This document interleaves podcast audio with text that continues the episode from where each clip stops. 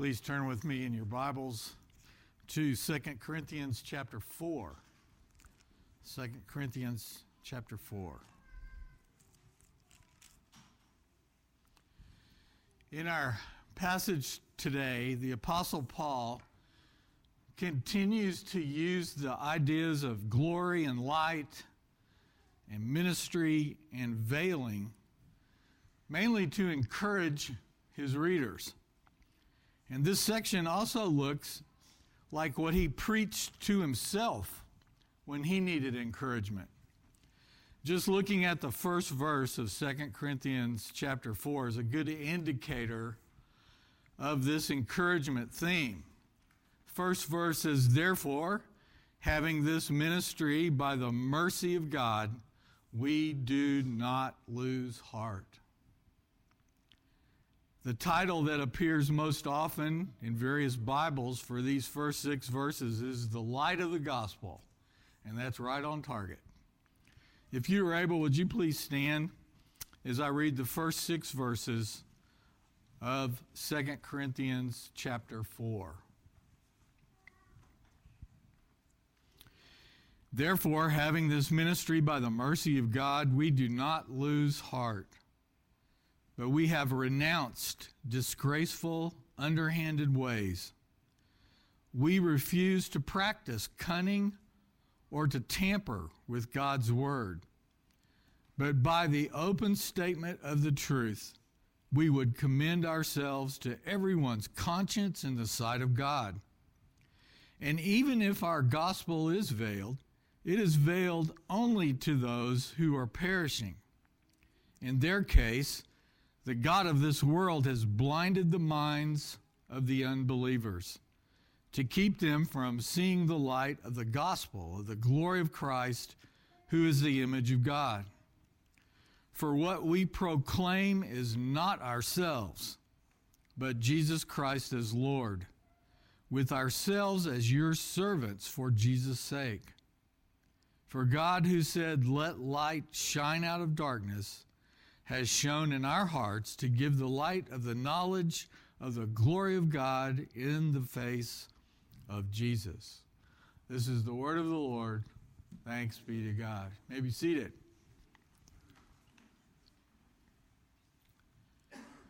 Well, we get another picture of Paul's ministry here in the first two verses. Therefore, having this ministry by the mercy of God, we don't lose heart but we have renounced disgraceful and underhanded ways. We refuse to practice cunning or to tamper with God's word, but by the open, open statement of the truth, we would commend ourselves to everyone's conscience in the sight of God. And we know by the first word Paul uses here, that good old therefore word, that this passage is tied to the chapter before it. Paul explained in chapter 3 that the gospel of Christ, the new covenant, is powerful, transforming those who believe and receive it from the inside out. So the increasingly they increasingly reflect the image of Christ in their character as they look at and fix their eyes upon the Lord in their fellowship with Him. In other words, the Holy Spirit is on a mission, and He will complete it. And this is exactly why Paul and his helpers do not lose heart in ministering to the Corinthians. And you have to admit, after going through 1 Corinthians, 1 Corinthians and then jumping right into this letter, the follow up letter, we have to be asking ourselves, how hard was this? What were these people doing? How many of them were faithful? Because several problems just stuck out like a sore thumb. They also see and know, Paul and his helpers, that God is in the process of changing or transforming the character and conduct of those people he and his helpers are ministering to. So they will not lose heart. Any Christian who works with, ministers to, or serves other believers faces this issue on at least two different levels. First, they have to deal with their own problems in a way that preaches this truth to themselves. And second, they also have to deal with many issues and problems that they themselves may have never had to face. That can seem impossibly daunting if they can't preach this truth to themselves first. So, this truth about understanding how the Holy Spirit works in each believer to conform them more and more to the image of Christ has to be constantly believed and applied personally. And it has to be known and understood and applied in a way that is not so focused on yourself, say, that you can't even see or much less understand what other people are going through. Another interesting and important side note here there is, as with many other lessons in life, a combination of learning this yourself before you strike out in ministry, in other words, growing in spiritual maturity, along with the knowledge that you'll learn a lot of this by being willing to minister to others in the first place, so you just strike out and try it anyway, which is kind of an idea of spiritual obedience. And this is where mature believers in the church can really help in discernment. But how many people do you know, maybe yourself, who are stuck at one of those things and you never get to the other one? In other words, you're trying to be the most spiritual, theologically apt person in the whole world, and you never get out to minister to anybody. That's just wrong. Or you come to know Christ and you hardly know Him at all, and you just strike out and won't listen to anybody else because you think you've got all the answers to start off with. We know that those, both of those can cause problems. So we need to see these addressed together and that's part of the reason we're in this church, is to help each other be, there's a balanced word again. And next, look how Paul and his companions describe their ministry, having this ministry by the mercy of God. Paul sees what they're doing, obviously, as a great privilege given to them by the mercy of God. Listen to what Paul says about his calling in another letter, his letter to the Ephesians in Ephesians 3, verses 7 and 8. There he writes, Of this gospel I was made a minister according to the gift of God's grace, which was given me by the working of his power. To me, though, I'm the very least of all the saints. This grace was given to preach to the Gentiles the unsearchable riches of Christ. Isn't that beautiful? If you ever want to check your attitude, you just read some of these things Paul says about his own ministry and why he's doing it. Now, there's a very important point here. Salvation, of course, is the most important gift of grace, but it's not the only one. Service is too. Why? So there can be no pride of status in any position in which God places us. A man named Diotrephes provides a negative example in 3 John, verse 9. There's only one chapter there. And he's described like this He likes to put himself first and does not acknowledge our authority, talking about the Apostle John and where the church met, who obviously was an elder, Gaius. In other words, he thought that his status was first in his church. And that status was only reserved for Christ as the head of every church. In verse 2, Paul gives a series of three related, we could call them disclaimers, which really help us understand the ugly and hurtful nature of the criticisms being leveled at him from some people in that body. And we read there, but we have first renounced disgraceful, underhanded ways. And second, we refuse to practice cunning. And third, or to tamper with God's word. Now, this first disclaimer, we have renounced disgraceful and underhanded ways. If I could see y'all's faces better, I could probably see some people going, What? My translation doesn't say that. Almost every translation phrases this different. But what that does for us is that when we read them all, we get a really clear picture of exactly what this is, because this is hard to just put in one word or so. Um, so here's some of them. In the New American Standard you guys are reading, we have renounced the things hidden because of shame. In the Christian Standard Bible, we have we have renounced secret and shameful things. NIV says we've renounced secret and shameful ways. We've renounced the hidden things of shame, New King James. But we've renounced the hidden things of dishonesty, King James. We don't do shameful things that must be kept secret. That's one of the new English, more paraphrased versions that really nails everything pretty well. Paul is strongly renouncing what?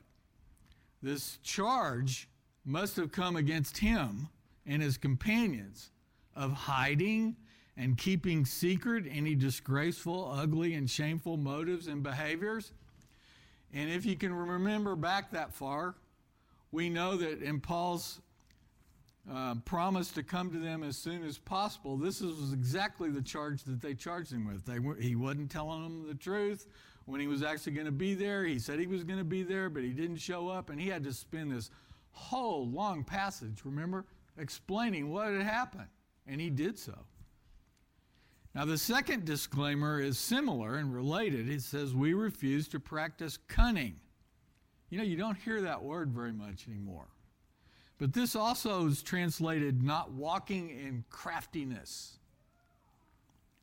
or not acting deceitfully and or we do not use deception. So here we see that Paul was being accused of intentionally deceiving the Corinthian church. And he's obviously denying this very strongly. The third disclaimer is we refuse to tamper with God's word, which is also translated as adulterating the word of God. Actually, tampering with is the definition of adulterating okay? Or distorting the Word of God. So we see the, the primacy of God's Word being messed with in all these charges. The word translated tamper with comes from the, the practice of diluting wine with water. So that's a very good description. Paul also strongly denies any diluting of, twisting of, perverting of God's word. So the accusations against Paul, Paul claim that his preaching falsifies God's revealed word and insinuates that he has watered down, follow this now, the demands of the law. Now, who would that be coming from? the Judaizers who followed him all around the Mediterranean when he was founding these churches. That was their main charge. Especially, see, in respect even to the Gentile Christians. This was a constant accusation of Paul's ministry everywhere as he worked hard to make the new covenant clear. You know, a lot of times we just think Paul's charging around. He never even thinks twice about it. He's bold. He never hurts. Well, we've seen in these two Corinthian letters, that's just not so. That's just not so. He constantly had to deal. We would probably call it here in the panhandle in West Texas, burn your saddle. I mean, constantly. And these charges against him came mainly, as I said, from the Judaizers who were just following him around with accusations, all sorts of negative things about him and his character as well. So the sticking point, what was what Paul had preached, was what got everybody so worked up. And what was that? What did they have to preach from?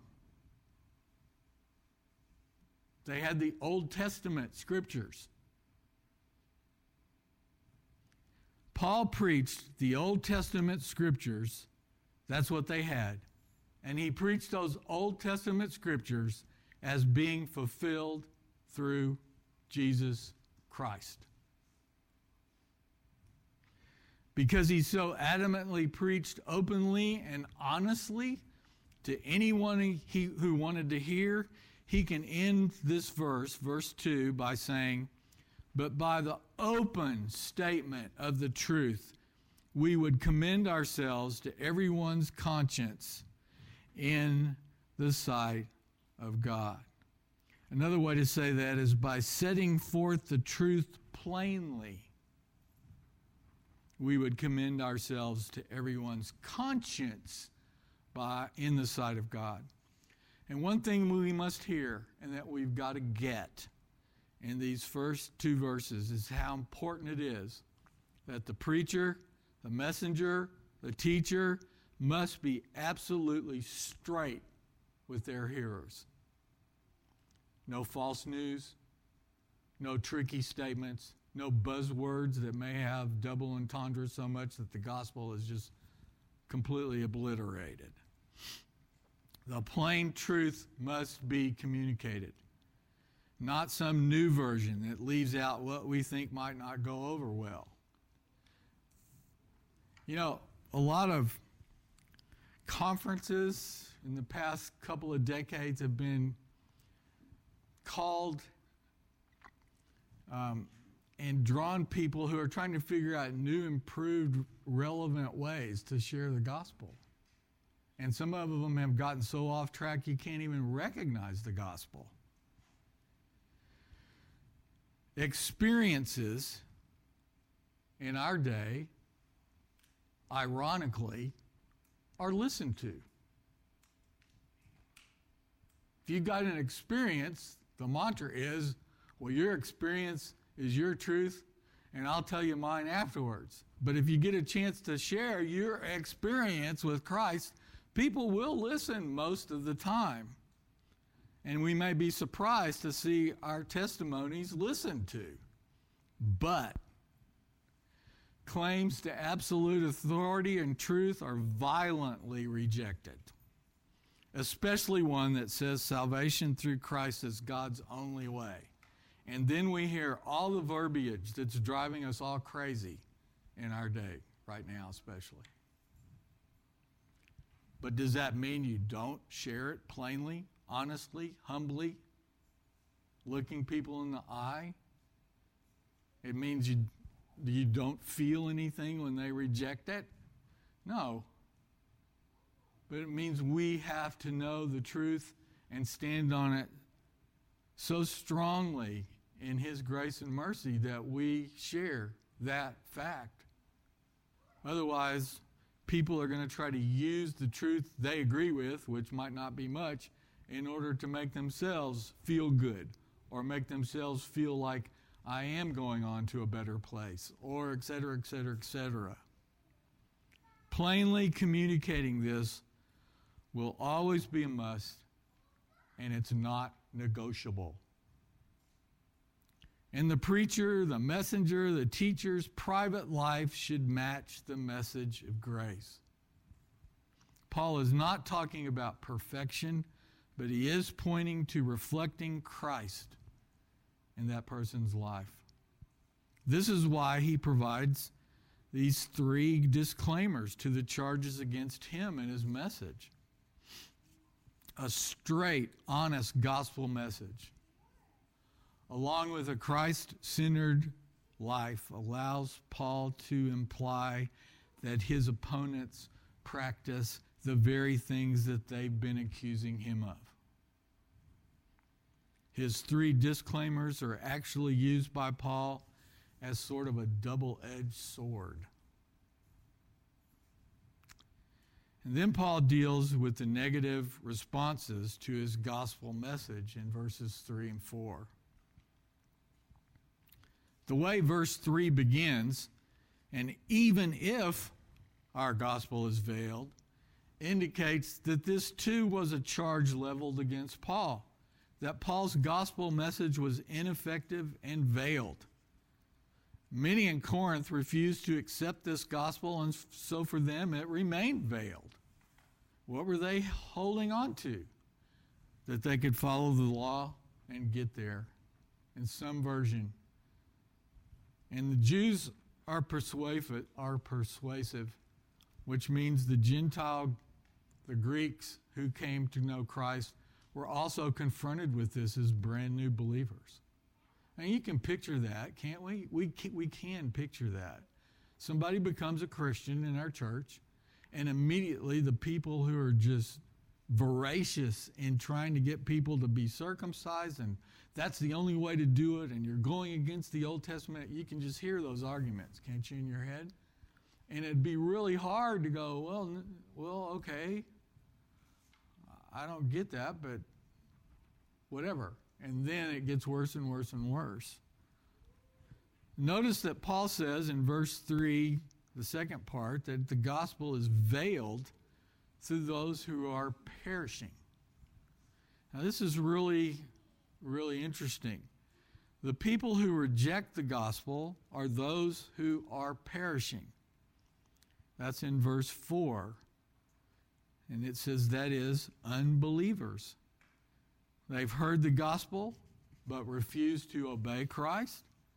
And when Paul uses perishing in his letters, it refers to people who knowingly reject the gospel and by their own choice follow the way that leads to eternal death. So in verse 4, we read, In their case, the God of this world has blinded the minds of the unbelievers. Paul calls Satan the God of this world, not to put the devil on an equal level with God Almighty. This is no the force, this is no yin yang or any other philosophical idea that tries to say there's this balance of good and evil in our universe. There is not. That's not what he's saying. He is trying to show that Satan's rebellion against God has strongly influenced the world's focus and mindset, including its ideals and opinions and goals and hopes and views. And this is what is disturbing all of us now.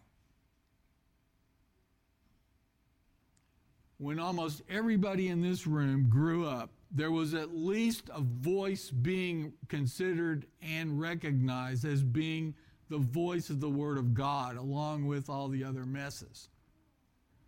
And that is fastly going out of fashion.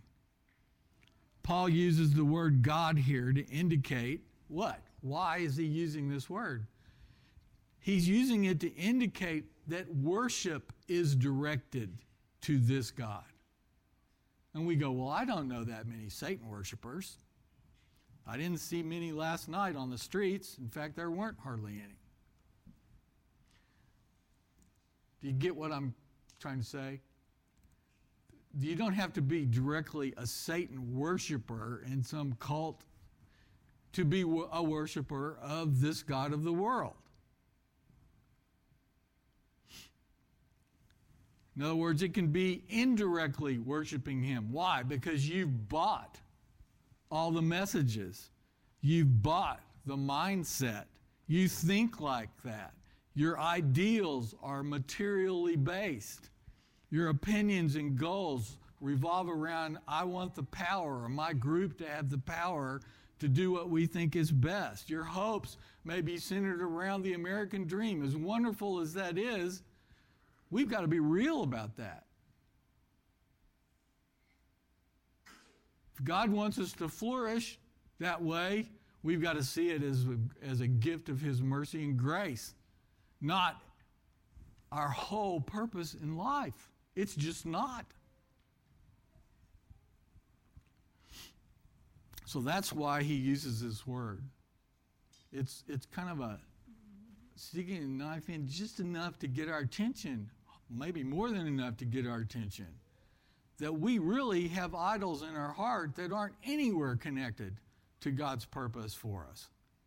And we must root those things out as we become aware of them. And notice that he says, blinded the minds of the unbelievers. And that suggests a lack of response to stimulus from the light or from the truth, blinded. When a Christian looks at the Grand Canyon or a giant redwood tree or anything that shouts to us of a wonderfully detailed design, a lot of those are closer to home here, maybe in your backyard Maybe frozen now, but they were beautiful a week ago. What do we see?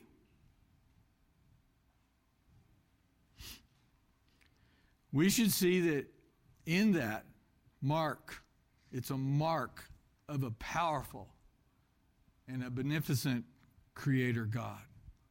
The same God who provided Christ as our Savior, who we have come to know. And, folks, that's a completely different way to look at the world. I've told you probably this before, but when I was a kid and we got to go to the Grand Canyon, there was so many people at the overlook where you go in, even back then. And we were standing next to some people who talked funny. And later I figured out they were New Yorkers. They just had a New York accent. And my family was looking at this and I remember hearing a little discussion and thinking, wow, God created this? And those New Yorkers said, this would be a great place for a landfill that we could ship our stuff to. And I just went, what? In other words, no view at all of, wow, this is God's universe, and He made beautiful, creative, detailed things beyond what we can even figure out. But it's stuck. You can tell it's stuck. And that's great in these days I'm living in. That's what we should see when we look around. We should see it in people and see the good that's still there and the care that may come out when least expected or the guy that runs into a fire to pull somebody out, or the guy that helps somebody get out of a dangerous situation, or that warns, or that comes and knocks on your door and says, We saw somebody trying to get in your backyard. There are millions of ways every day that we can be thankful instead of turning bitter.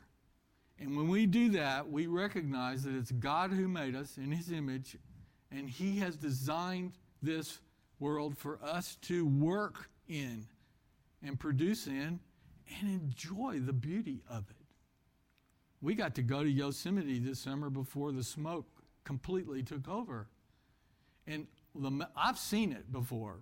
What I wanted to see was two little redheaded guys when they saw those trees. And it was like, whoa. Along with the valley and along with all the stuff in there that's just glorious. Okay, those are gifts from our Lord. And we need to make sure as we walk around that we point those things out to one another. And if you've got kids, man, you get to do that on a daily basis because all those places are not somewhere else. There are places here, there's vents here, there's everything here to point out God's handiwork. How sad it is. We can interpret what we see. We are not held to just categorizing it and registering it. Have you ever wondered how astronomers or botanists can do that? Everything they see is re- it's, it's immaculate how much detail they record, but they never see the creator in it. They're blinded. And that's sad. When the mind given to us by God for understanding what we see, hearing, touching, how that should, through sin itself, be blind, deaf, and insensitive. It's all too evident that many who see the physical world have a measure of understanding of it, but they're quite blind to spiritual realities. It's this kind of blindness that Satan so effectively secured and worked so hard to cultivate. And the marks of it are to be seen everywhere in our society.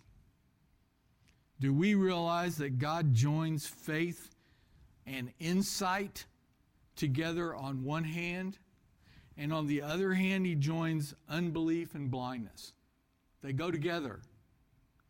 Some of the smartest people I have ever known in my life are completely spiritually blind.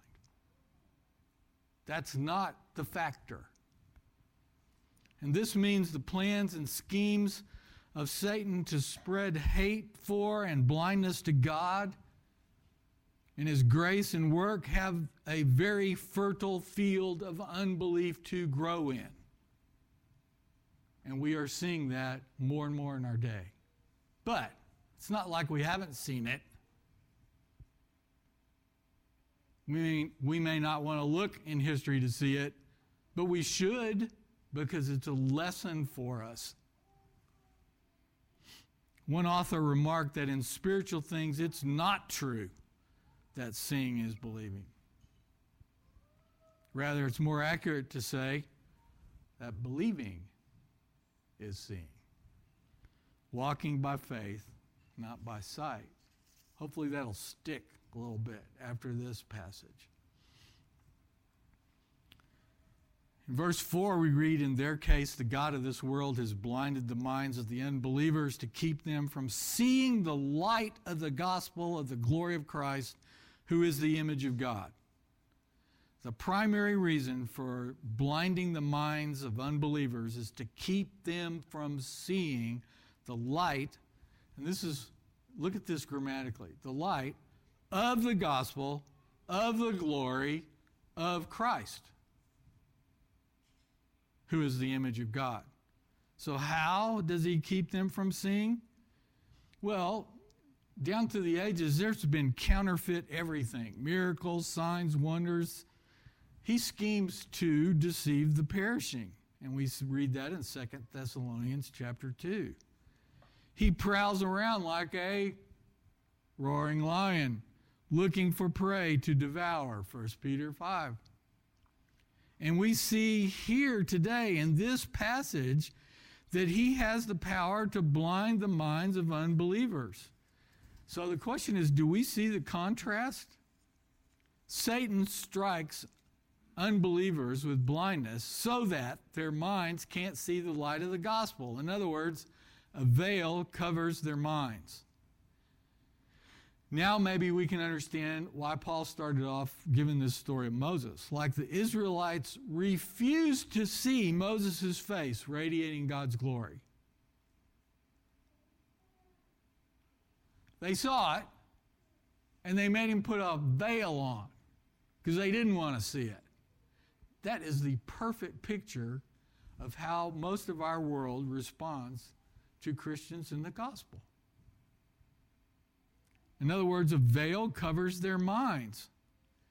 The Israelites refused to see Moses' face radiating God's glory in the Old Testament, and the Jews in Paul's day were unable to understand the Scripture's message.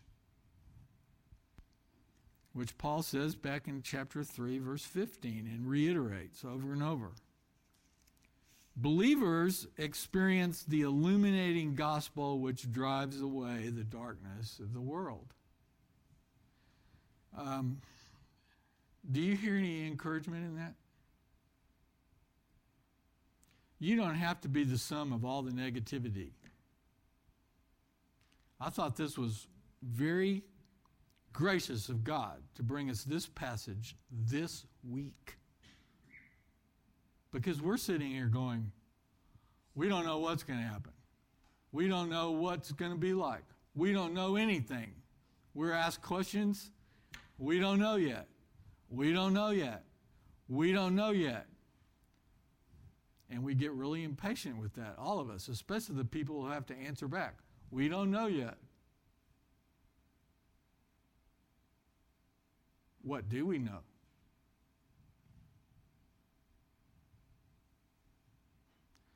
We know a lot. We know who's still on his throne. We know, know who has us in his hand. We know that he has a purpose for all of this, that he didn't have to let any of this happen anywhere. And let's be honest, down through history, this is nothing compared to what people have had to go through. One family in the Old Testament had to go to Egypt. Why? They were starving to death. The famine covered most of Israel and that whole part of the Mediterranean world. In the Middle Ages, whole villages and towns were wiped out. Everybody died. And they didn't know why at all. The plague was then really a plague. There was wars constantly.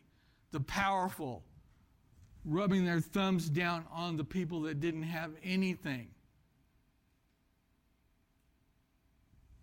And in the last century, nothing happened. Oh no, how many of our parents, grandparents, and great grandparents went through two world wars? Two. And then they get back, and there's Korea, and then later there's Vietnam and everywhere else in the Middle East.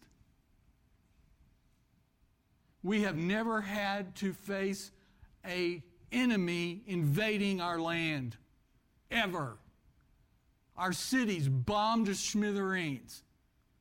One of the first things I checked when I moved here was where would be the missile strikes because we used to think about that in Houston. Houston was NASA, the oil capital of the whole Western world. And we found out through spies and other means that were published that Houston would be one of the first places for a missile to strike. And I was a kid when they almost did from Cuba. It was real. We did get down under our chairs at school in the halls. Ridiculous. But it made everybody feel a little better. And then I find out there's a plant here that disarms nuclear weapons. I laughed because obviously that's we haven't thought about that threat probably in decades and decades and decades. But we have never had to face that. Ever. Can you think of some more?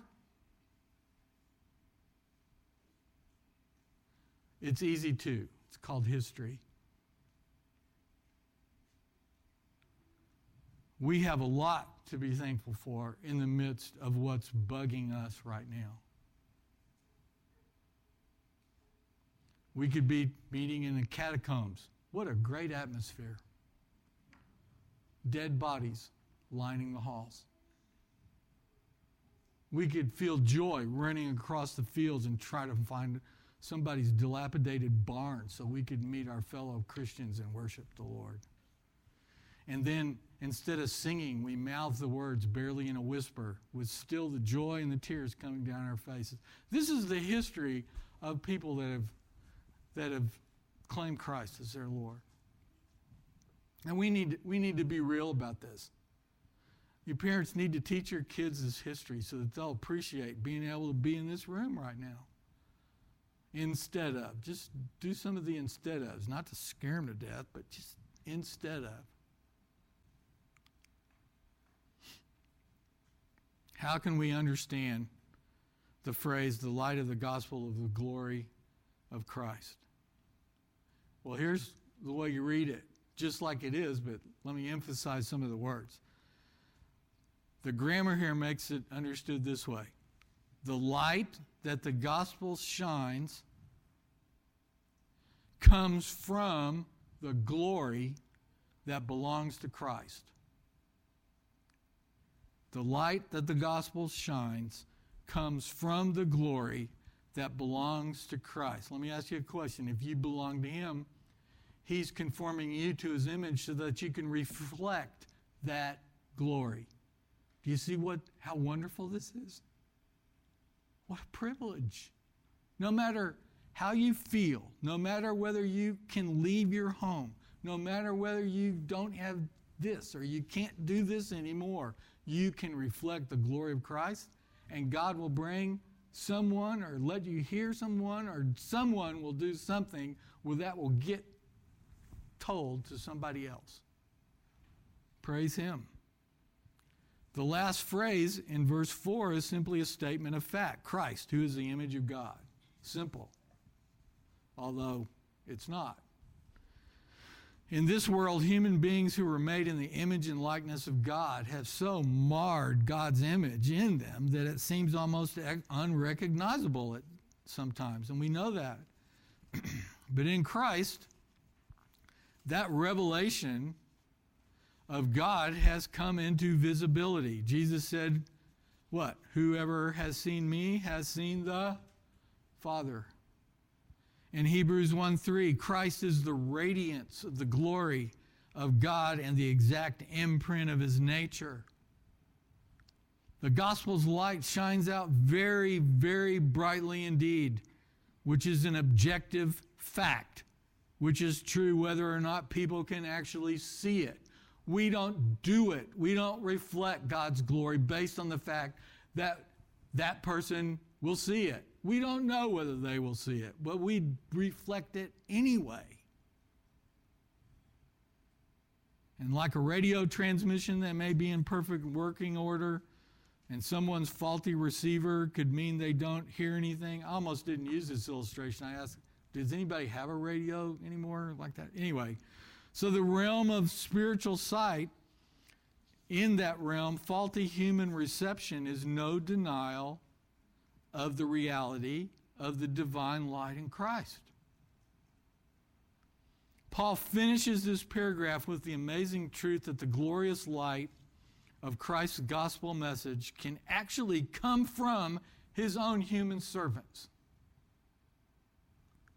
For what we proclaim is not ourselves, but Jesus Christ as Lord, with ourselves as your servants for Christ's sake. Paul has written some words of vindication about his ministry in this letter. But when he preaches the gospel, he does not talk about himself. He preaches Jesus Christ as Lord.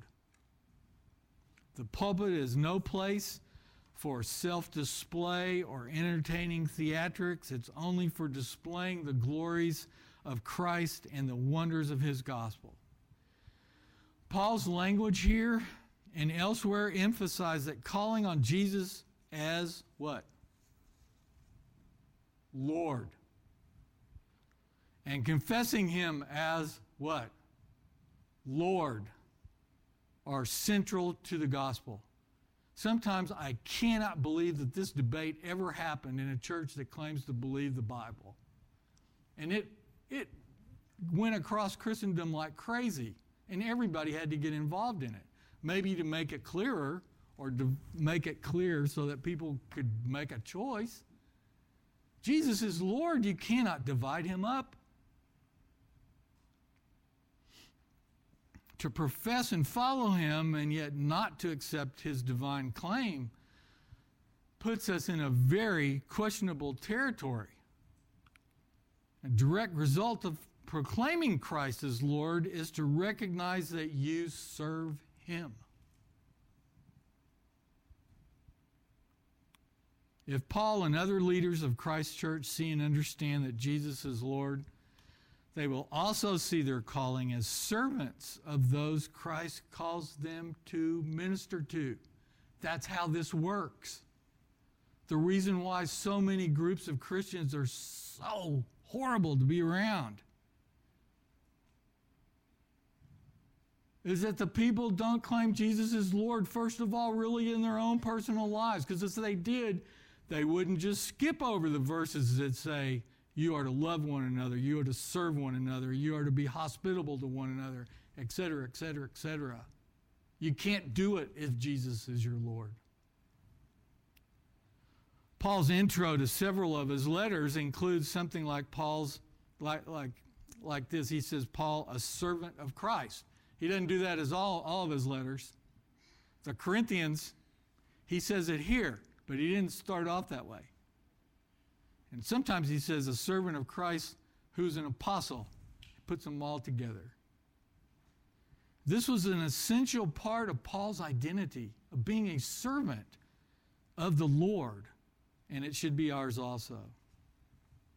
The word servant here does not have the connotation of a freewheeling part time commitment to some job occupation. now, a lot of you know this. I'm not going to spend time here doing this, but though it's usually translated as servant, it actually used to be a long time ago the word for slave or bondservant. And with America's history and angst about that word, it's almost impossible to even consider a discussion about its biblical usage.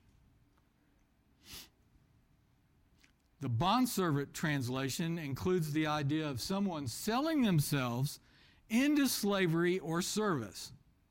And it's considered such an archaic idea that none of us really understand that.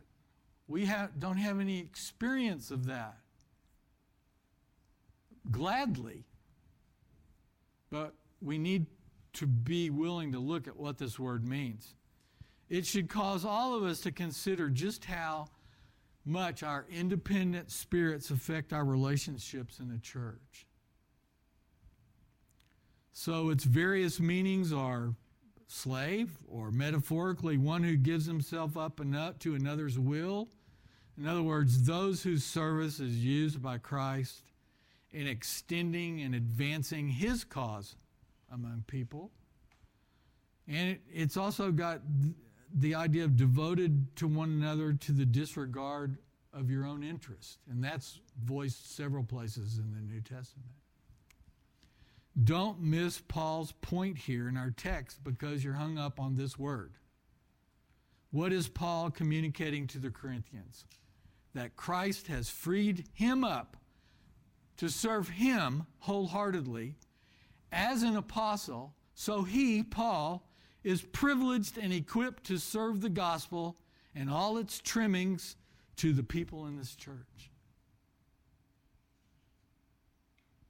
Serving a meal to somebody is an act of love and service that you appreciate. This is kind of the picture. The meal that needs to be taken, received, taken, eaten, chewed on, swallowed, is the gospel itself. And lastly, in verse 6, for who for God who said, Let light shine out of darkness, has shone in our hearts to give the light of the knowledge of the glory of God in the face of Jesus Christ. So, first notice that it is God's initiative that is necessary to enable us to embrace the gospel. God always initiates, we always respond. And then to blow our minds at the grandeur of this whole thing, Paul quotes God's own word in creation, which is how this service was started today. By mentioning that. He uses the word of creation here, let there be light, to explain what he's saying in this last verse his work and initiative of shining, Paul explains. You put those ideas together and you walk out of here and you're smiling. Not just because it's beautiful again outside, because He's got you no matter what. The light of the knowledge of the glory of God in the face of Jesus Christ into our hearts as he makes the new Christian a what? Paul in Corinthians says a new creation.